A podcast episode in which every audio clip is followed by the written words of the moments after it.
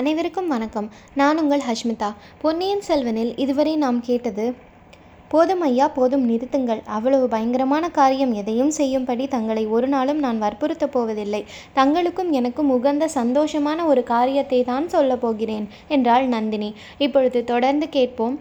அத்தியாயம் மூன்று ஆந்தையின் குரல். நந்தினி கடலை நோக்கினாள். பழுவேட்டரையர் ஏறிச் சென்ற படகு பார்த்திபேந்திரனுடைய கப்பலை நெருங்கிக் கொண்டிருந்தது. நந்தினி பெருமூச்சு விட்டாள். அது பார்த்திபேந்திரனுடைய நெஞ்சில் புயலாக அடித்தது. தேவி சொல்லுங்கள். நான் செய்ய வேண்டியது இன்னதென்று சொல்லுங்கள். தங்களுக்கும் எனக்கும் உகந்தது என்று பரிந்து சொல்ல வேண்டிய அவசியமில்லை. தங்களுக்கு எது உகந்ததோ அதுதான் எனக்கும் உகந்தது என்றான் பல்லவ வீரன். அவன் மனத்தில் விசித்திரமான எண்ணங்கள் எல்லாம் அந்நேரத்தில் உதித்தன. இந்த பெண் அந்த கொடிய கிழவனிடம் அகப்பட்டு கொண்டு கூண்டு கிளியைப் போல் தவித்துக் கொண்டிருக்கிறாள் என்பதில் சந்தேகமில்லை. அந்த காட்டுப்பூனையிடமிருந்து இவளை ஏன் விடுதலை செய்யக்கூடாது இவள் மட்டும் தன் விருப்பத்தை தெரிவிக்கட்டும். அவன் அக்கப்பலிலேயே சிறைப்படுத்தி கண்காணாத தேசத்துக்கு கொண்டு போய் விட்டுவிடச் செய்யலாம். சண்டாளன் புதல்வியும் பேத்தியுமாக இருப்பதற்குரிய இளம் பிராயமுடைய பெண்ணை மனைவியாக்கிக் கொள்ள எப்படி இவன் மன துணிந்தது? நந்தினி இன்னமும் படகையும் கப்பலையும் பார்த்து கொண்டிருந்தாள். படகில் இருந்த பழுவேட்டரையர் கப்பலில் ஏறுவதை பார்த்தாள். நல்ல வேலை பத்திரமாக ஏறிவிட்டார். எவ்வளவு வீரராய் இருந்தாலும் வயதாகிவிட்டதல்லவா? படகில் இருந்து கப்பலில் ஏறும்போது தடுமாறாமல் இருக்க வேண்டும் என்று எனக்கு கவலையாய் இருந்தது என்றாள். பல்லவன் ஏமாற்றம் அடைந்தான் கிழவனிடம் இவளுக்கு இவ்வளவு பரிவு ஏன்? படகிலிருந்து அவன் கடலில் விழுந்து இருந்தால்தான் என்ன? நாட்டுக்கும் க்ஷேமம் இவளுக்கும் விடுதலை. எதற்காக இவ்வளவு பரிவு காட்டுகிறாள்? கிழவருக்கு சோழ குலத்தாரிடம் எவ்வளவு அபிமானம் என்பது இன்றைக்குத்தான் எனக்கு தெரிந்தது. இளவரசருக்கு ஆபத்து என்றதும் எப்படி துடிதுடித்து போய்விட்டார்? ஐயா இளவரசர் தப்பி பிடித்திருக்க கூடும் அல்லவா? இருந்துதான் போயிருக்க வேண்டும் என்பது நிச்சயமில்லையே என்றாள் நந்தினி. நிச்சயமில்லை ஆனால் அப்பேற்பட்ட சுழற்காற்று கடலில் குதித்தவர் பிழைத்திருப்பது அசாத்தியம். விதியின் போக்குக்காக நாம் என்ன செய்ய முடியும்? என்றான் வல்லவ பல்லவன். இதற்கு விதி காரணமல்ல. அந்த பழையாறை ராட்சசியின் பேராசைதான் காரணம். தங்களுக்கு தெரியுமா ஐயா? குந்தவி தேவிக்கு சோதிடத்திலும் ரேகை சாஸ்திரத்திலும் அபார நம்பிக்கை. தம்பியின் ஜாதகத்தையும் கைரேகையையும் பார்த்து வைத்துக்கொண்டு அவன் மூன்று உலகையும் ஆளும் சக்கரவர்த்தியாக போகிறான் என்று நம்பிக்கை வைத்திருந்தாள். ஐயோ பாவம்! இந்த அருமை தம்பிக்கு இந்த கதி நேர்ந்தது என்று அறியும் போது அவள் எவ்வளவு கஷ்டமடைவாள்? அச்சமயம் நான் அவள் கூட இருந்து ஆறுதல் சொல்ல வேண்டும் போல் இருக்கிறது. இவ்விதம் கூறிய நந்தினியின் குரலில் குதூகலம் துணித்தது பல்லவன் ஒரு கணம் ஆச்சரியப்பட்டு போனான். பிறகு தன் செவிகளில் தான் கோளாறு என்று தீர்மானித்து கொண்டாள். ராணி தாங்கள் எதற்காக ஆறுதல் சொல்ல வேண்டும்? அவளுடைய பேராசையினால் நேர்ந்து விட்டது விபரீதம் தானே இது? அதற்காக அவள் கஷ்டப்பட வேண்டியதுதான். அது எப்படி ஐயா? அவள் கண்ணில் ஒரு சொட்டு கண்ணீர் துளிர்த்தால் நெஞ்சு பதறுகிறவர்கள் சோழ நாட்டில் ஆயிரம் பதினாயிரம் பேர் இருக்கிறார்கள். அவள் சக்கரவர்த்தியின் செல்வ புதல்வி மூன்று உலகிலும் ஈடு இணையற்ற அழகி. நானும் ஒரு சமயம் அவ்வாறு நினைத்திருந்தேன். அதாவது தங்களை பார்ப்பதற்கு முன்னால். என்னை பார்த்த பிறகு என்ன நினைக்கிறீர்கள்? குந்தவி தேவியின் அழகு தங்கள் பாத சுண்டு விரலின் அழகுக்கு இணையாகாது என்றுதான். இப்போது இப்படித்தான் சொல்வீர்கள். நாளைக்கு அவளை பார்த்தால் நான் ஒருத்தி இவ்வுலகில் இருக்கிறேன் என்பதையே மறந்து விடுவீர்கள். ஒரு நாளும் மாட்டேன். தேவி என்னை சோதனை செய்து பாருங்கள் என்று தான் சொல்கிறேனே. தாங்கள் கட்டளை இன்னதென்று இக்கணமே தெரிவியுங்கள். கட்டளையிடும் பாத்தியத்தை எனக்கு கிடையாது. ஐயா விண்ணப்பம் செய்து கொள்கிறேன். பெரிய பழுவேட்டரையரை நான் மணந்த பிறகு சோழ நாட்டில் பிளவும் குழப்பமும் ஏற்பட்டிருப்பதாக சிலர் அவதூறு சொல்கிறார்கள். அது பொய் என்பதை நிரூபிக்க விரும்புகிறேன். அதற்குத்தான் தங்கள் உதவியை நாடுகிறேன். பார்த்திபேந்திரன் சிறிது ஏமாற்றமடைந்தான். நந்தினி அவளுக்காக ஏதோ ஒரு கஷ்டமான காரியத்தில் தன்னை ஏவுவாள் என்று எண்ணியிருந்தான். அதை நிறைவேற்றி அவளை மகிழ்விக்க ஆர்வம் கொண்டிருந்தான். ஆனால் அவள் ராஜ்ய காரியத்தை பற்றி ஏதோ சொல்ல வருகிறாள். சொல்லுங்கள் ராணி தங்கள் விருப்பம் எதுவாயிருந்தாலும் சொல்லுங்கள் என்றான். ஐயா சோழ நாட்டில் அமைதி ஏற்படாமல் தடுத்து வந்தவள் இளைய பிராட்டி. அவளுடைய அகம்பாவத்தினால் சோழ நாட்டு சிற்றரசர்களின் பெருந்தர அதிகாரிகளையும் கோபம் கொள்ளச் செய்தாள். தம்பி அருள்மொழிவர்மனை எப்படியாவது இந்த சோழ நாட்டு சிம்மாசனத்தில் ஏற்றுவிட வேண்டும் என்று அவளுக்கு ஆசை. இதனால் சமரசம் ஏற்படாமல் தடுத்து வந்தாள். இப்போது அந்த காரணம் போய்விட்டது. இனிமேல் சமரசம் செய்து வைப்பது சுலபம். கேளுங்கள் ஐயா தாங்கள் தான் சொன்னீர்களே. மந்திரிகளும் மற்ற பெருந்தர அதிகாரிகளும் சுந்தர சோழருக்கு பிறகு மதுராந்தருக்கு பட்டம் கட்ட விரும்புகிறார்கள். சக்கரவர்த்தியும் அதற்கு இணங்கிவிட்டார். அப்படியா தேவி? ஆம் ஐயா. இல்லாவிடில் இளவரசரை சிறைப்படுத்தி கொண்டு வர கட்டளையிட்டிருப்பாரா? ஆனாலும் அது சரியில்லை என்பதுதான் என் கருத்து. சமரசமாக தீர்த்து கொள்வதற்கு இடம் இருக்கிறது வெள்ளாற்றுக்கு வடக்கேயுள்ள ராஜ்யத்தை ஆதித்த கரிகாலருக்கு என்றும் தெற்கேயுள்ள பகுதியை மதுராந்தகருக்கும் என்றும் பிரித்து கொள்ளலாமே. தங்கள் முன்னோர்கள் பல்லவ மகா சக்கரவர்த்திகள் தொண்டை மண்டலத்தில் ஆழ்வதுடன் திருப்தி அடையவில்லையா? பூர்வீக சோழ மன்னர்கள் இரண்டு வெள்ளாற்றுக்கும் இடையே உள்ள ராஜ்யத்துடன் திருப்தி அடையவில்லையா? தேவி இதையெல்லாம் எதற்காக என்னிடம் சொல்கிறீர்கள்? எந்த சாம்ராஜ்யம் எப்படி போனால் எனக்கென்ன? யார் எந்த ராஜ்யத்தை ஆண்டால் எனக்கென்ன? ஐயா தாங்கள் ஆதித்த கரிகாலரிடம் உண்மை விசுவாசம் உள்ள சிநேகிதர் என்று எண்ணினேன். பிறகு விசுவாசம் இருந் விசுவாசமாய் இருந்து பிறருடைய புகழுக்காக போராடி பிறருடைய நன்மைக்காக உழைத்து இத்தனை நாளும் கழித்தாகிவிட்டது. இனிமேல் எனக்காக நான் வாழ விரும்புகிறேன். ராணி இதை கேளுங்கள். நான் எதற்காக இவ்வுலகில் பிறந்தேன்? எதற்காக உயிரோடு இருக்கிறேன் என்று பல தடவை நான் சிந்தித்ததுண்டு. என் முன்னோர்கள் ஆகிய பல்லவ சக்கர சக்கரவர்த்திகள் பெரிய சாம்ராஜ்யங்களை ஆண்டார்கள். மாமல்லபுரத்தை போன்ற சொப்பன உலகங்களை சிருஷ்டித்தார்கள். அவர்களுடைய பெருமையை என் காலத்தில் மீண்டும் நிலைநாட்ட பிறந்திருக்கிறேனோ என்று நான் எண்ணியதுண்டு. ஆனால் அதில் என் மனம் ஈடுபடவில்லை. ராஜ்யங்களை சிருஷ்டிப்பதில் உற்சாகம் கொள்ளவில்லை. சோழ குலத்தின் பெருமைக்கு உழைப்பதிலேயே திருப்தி அடைந்தேன். ஆதித்த கரிகாலரின் சிநேகத்தில் மகிழ்ந்தேன். இப்படியே என் வாழ்நாளை கழித்து விடுவது என்றுதான் எண்ணியிருந்தேன். இன்றைக்குத்தான் என் கண்கள் திறந்தன. சற்று முன்னாலே தான் நான் பிறந்தது எதற்காக என்று தெரிந்தது. அதோ கேளுங்கள் அந்த கடல் அலைகளின் குரல் என் உள்ளத்தின் குரலை. ஆம் ஆம் என்று ஆமோதிக்கிறது. அதோ காட்டில் வாழும் பறவைகள் எல்லாம் சரி சரி என்று கூவுகின்றன. தேவி சோழ சாம்ராஜ்யத்தை பங்கு போடுவது பற்றி என்னிடம் சொல்ல வேண்டாம். வேறு ஏதாவது சொல்லுங்கள். கடல்களுக்கு அப்பால் உள்ள பவழத்தீவிலிருந்து விலை மதிக்க முடியாத பவழங்களை கொண்டு வரச் சொல்லுங்கள். ஆழ்கடலின் அடியிலிருந்து முத்துக்களை கொண்டு வரச் சொல்லுங்கள். மேருமலையின் உச்சி சிகரத்திலே ஏறி செஞ்சீவி மூலிகைகளை கொண்டு வரச் சொல்லுங்கள். மேக மண்டலத்துக்கு மேலே பறந்து நட்சத்திரங்களை பறித்து கொண்டு வந்து ஆரம் தொடுத்து தங்கள் கழுத்தில் போடச் சொல்லுங்கள். பூரண சந்திரனை கொண்டு வந்து தங்களுடைய முகம் பார்க்கும் கண்ணாடியாக தரும்படி சொல்லுங்கள். போதும் ஐயா போதும். என்னை ஏற்கனவே அந்த பழையாறை பிராட்டி பைத்தியம் என்று சொல்லிக் கொண்டிருக்கிறாள். உண்மையாகவே எனக்கு பைத்தியம் பிடிக்க செய்து விடாதீர்கள் என்றாள் நந்தினி. பார்த்திபேந்திரன் சிறிது வெட்கமடைந்தான். பைத்தியம் பிடிப்பதற்கு எனக்குத்தான் மன்னியுங்கள். தங்களுடைய விருப்பத்தை முதலில் தெரிவியுங்கள் என்றாள். சோழ நாடெங்கும் தமிழகம் எங்கும் எனக்கு ஏற்பட்டிருக்கும் கெட்ட பெயரை போக்கிக் கொள்ள விரும்புகிறேன். அதற்குத்தான் தங்கள் உதவியை நாடுகிறேன். நான் இந்த கிழவரை மணந்ததின் காரணமாக சோழ குலத்துக்கே கேடு என்று ஜனங்கள் பேசிக் கொள்கிறார்களாம் மதுராந்தக தேவரை ராஜ்ய ஆசை கொள்ளச் செய்தது நான் தான் என்று சொல்லுகிறார்களாம். சோழ நாட்டு சிற்றரசர்களை அவர் பக்கம் திருப்பியதும் நான் தான் என்றும் சொல்லுகிறார்களாம். அந்த அவப்பெயருடன் இருந்து போவதற்கு நான் விரும்பவில்லை. இறந்து போவதை பற்றி ஏன் பேசுகிறீர்கள்? என்னை துன்புறுத்துவதற்காகவா? பல்லவகுமாரா தங்களுக்கு ரேகே சாஸ்திரம் தெரியுமா? ரேகே சாஸ்திரத்தில் தங்களுக்கு நம்பிக்கை உண்டா? என்று நந்தினி சம்பந்தமில்லாத ஒரு கேள்வியை கேட்டாள். பார்த்திவேந்திரன் அதற்கு நேர் மறிமொழி சொல்லாமல் எங்கே கையை காட்டுங்கள் என்றான். நந்தினி வலது கையை நீட்டினாள். அதை பார்த்திவேந்திரன் சிறிது நேரம் உற்று பார்த்துவிட்டு ஆச்சரியமான ரேகைகள். மாதிரி காண்பதே அபூர்வம். அந்த கையையும் சிறிது காட்டுங்கள் என்றார். நந்தினி இன்னொரு கையையும் நீட்டினாள். பல்லவன் அதையும் பார்த்துவிட்டு தேவி இதற்கு முன் யாராவது தங்கள் கரங்களின் அதிசயமான ரேகைகளை பார்த்துவிட்டு ஏதாவது சொல்லியிருக்கிறார்களா? என்று கேட்டான். ஆம் பழையாறை இளைய பிராட்டி ஒரு தடவை என் கையை பார்த்துவிட்டு சொன்னாள். என்ன சொன்னாள்? நான் அற்பாயுளில் சாவேன் என்று சொன்னாள். அது உண்மைதான் என்றான் பார்த்திபேந்திரன். ஐயா நீங்களுமா அப்படி சொல்கிறீர்கள். ஆனால் அவள் அரைக்குறையாக சாஸ்திரம் படித்தவள் என்று தெரிகிறது. இந்த கைரேகையில் ஒன்று அற்பாயுளை குறிப்பது உண்மைதான். ஆனால் மற்றொரு ரேகை அந்த கண்டத்தை கடந்து புனர்ஜென்மம் ஏற்படும் என்றும் கூறுகிறது. அந்த புனர்ஜென்மத்துக்கு பிறகு கடல் கடந்த பல நாடுகளுக்கு பிரயாணம் செய்யும் பாக்கியம் உண்டு என்றும் மன்னாதி மன்னர்களுக்கு கிட்டாத ஆனந்த வாழ்க்கையை வெகு காலம் உண்டு என்றும் கூறுகிறது. இவ்வளவும் தற்செயலாக கடற்கரையில் சந்தித்த ஒரு யவ்வன புருஷனுடைய உண்மை அன்பினால் கிடைக்கும் என்று தருகிறது.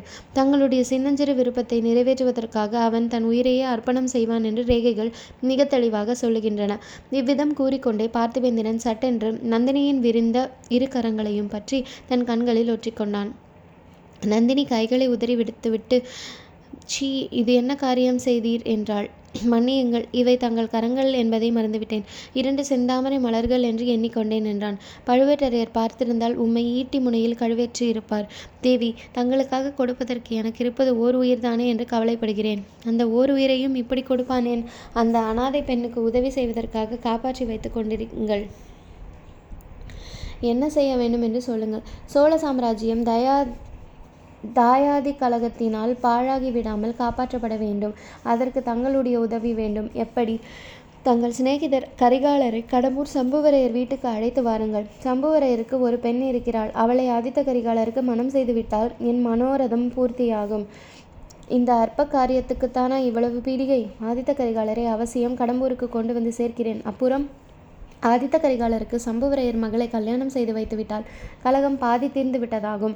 சோழ சாம்ராஜ்யத்தில் மதுராந்தகருக்கு தென் பாதியும் கரிகாலருக்கு வடபாதியும் என்று பிரித்து கொடுத்து விட்டால் கலகம் முழுதும் தீர்ந்ததாகும். பின்னர் எனக்கு ஏற்பட்டிருக்கும் கெட்ட பெயர் போய்விடும் பிறகு என் தலைவிதியை நானே நிறைவேற்றிக் கொள்வேன். நடுக்கடலில் விழுந்து உயிரை விடுவேன். நான் பின்தொடர்ந்து வந்து தங்களை காப்பாற்றுவேன். நம் இருவருடைய புனர்ஜென்மம் ஆரம்பமாகும். கடல்களை கடந்து தூர தேசங்களுக்கு செல்வோம். அங்கே தங்களுக்காக ஒரு மாபெரும் ராஜ்யத்தை ஸ்தாபிப்பேன். ஐயா இப்படியெல்லாம் பேச வேண்டாம். தென் தமிழ்நாட்டு பத்தினி பெண்களின் மரபில் வந்தவள் நான். பழுவேட்டரையரின் தர்ம பத்தினி. தேவி என்னிடம் உண்மையை சொல்லுங்கள். இந்த கிழவரை எதற்காக மணந்து கொண்டீர்? அவர் பேரில் காதல் உண்டா அல்லது அவருடைய பலா பலாத்காரத்திற்காகவா? நந்தினி பெருமூச்சு விட்டாள். அவளுடைய கண்வெளிகள் மேல் நோக்கி சென்றன. ஏதோ பழைய துயரமான ஞாபகங்களில் சிறு ஞாபகங்களில் சிறிது நேரம் ஆழ்ந்திருந்தாள் என்று தோன்றியது. பாவம் கிழவர் பேரில் பழி சொல்ல வேண்டாம். மனதார இஷ்டப்பட்டுதான் இவரை மணந்தேன். ஏன் எதற்காக? இவரிடம் அப்படி என்ன கண்டீர்கள்? இவரிடம் ஒன்றும் காணவில்லை. அரண்மனை வாழ்வுக்கு அதிகாரத்திற்கும் ஆசைப்பட்டு நானாகவே இவரை மணந்தேன். என்னால் நம்ப முடியவில்லை. நம்ப முடியாதுதான். ஆனாலும் அது உண்மை. சின்னஞ்சிற பிராயத்திலிருந்து என்னை ஒருத்தி ஏழை என்றும் அனாதை என்றும் ஏளனம் செய்து வந்தாள். அரச குலத்து பெண் பிள்ளை பிள்ளைகளுடன் விளையாடும் உரிமை கூட கிடையாது என்று சொல்லி வந்தாள்.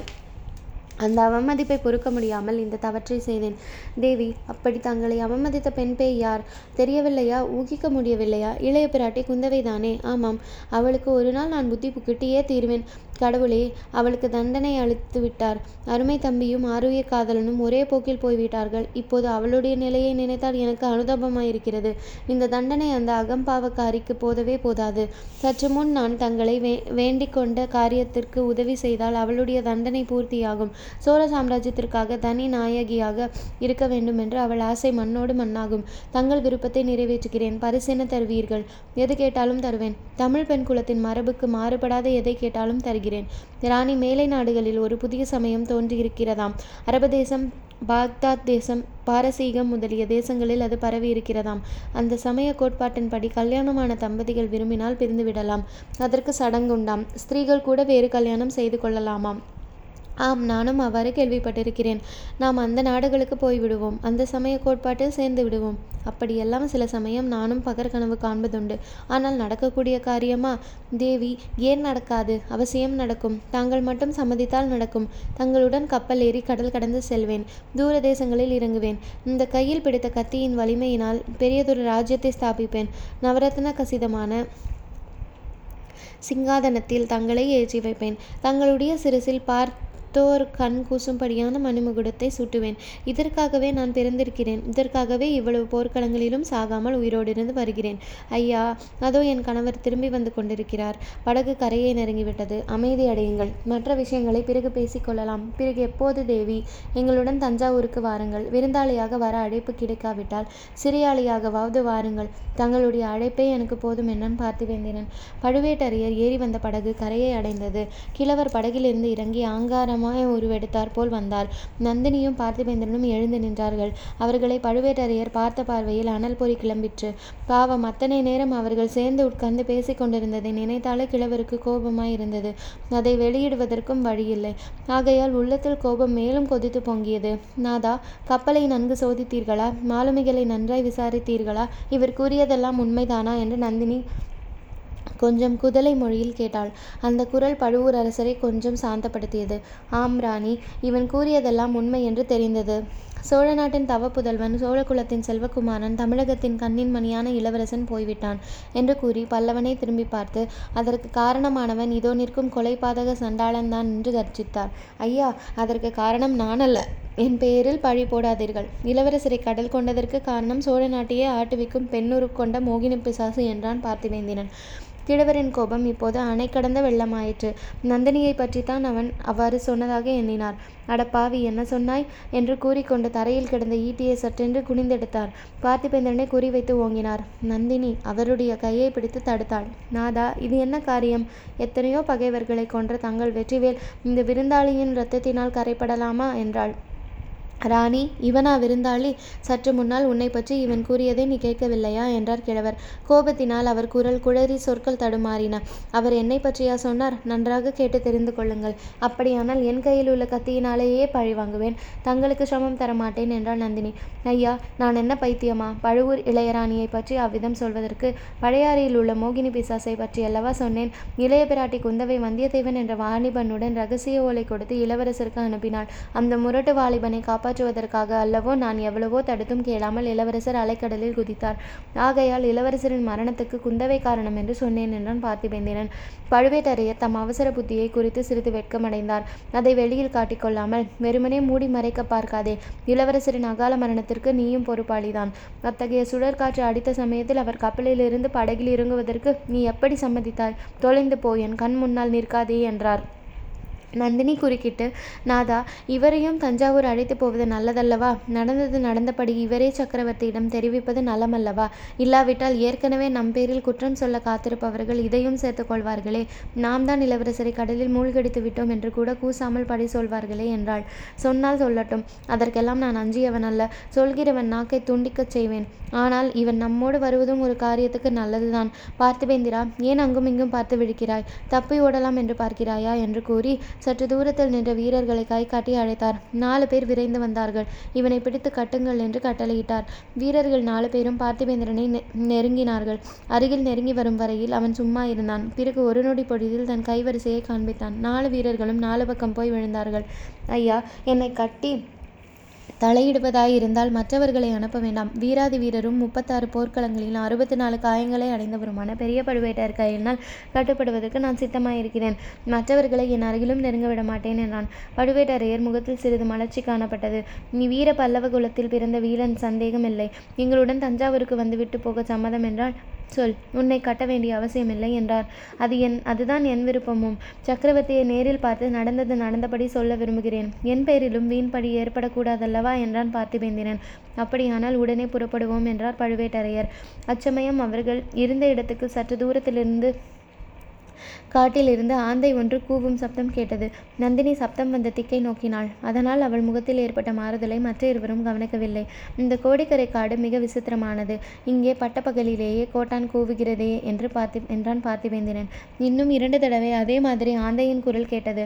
நந்தினி திரும்பி பார்த்து உடனே புறப்பட வேண்டியதுதானா? இன்னும் ஒரு நாள் இங்கே இருப்ப இருந்து பார்ப்பது நல்லதல்லவா? இளவரசர் ஏதாவது கட்டையை பிடித்து கொண்டு கரையில் வந்து ஒதுங்கக்கூடும் அல்லவா என்றாள். பார்த்திபேந்திரா இளையராணியின் மதிநுட்பத்தை பார்த்தாயா? நமக்கு இது தோன்றாமல் போயிற்றே. ஆம் இன்னும் ஒரு நாள் இங்கே இருக்க வேண்டியதுதான். இருப்பது மட்டும் போதாது. கடற்கரை நெடுகிலும் ஆட்களை நிறுத்தி வைக்க வேண்டும். தேடி பார்க்கவும் சொல்ல வேண்டும் என்றார் பழுவேட்டரையர். எனக்கு ஆட்சேபம் இல்லை ஐயா. ஆனால் இளவரசர் இனி அகப்படுவார் என்ற நம்பிக்கை எனக்கு இல்லை.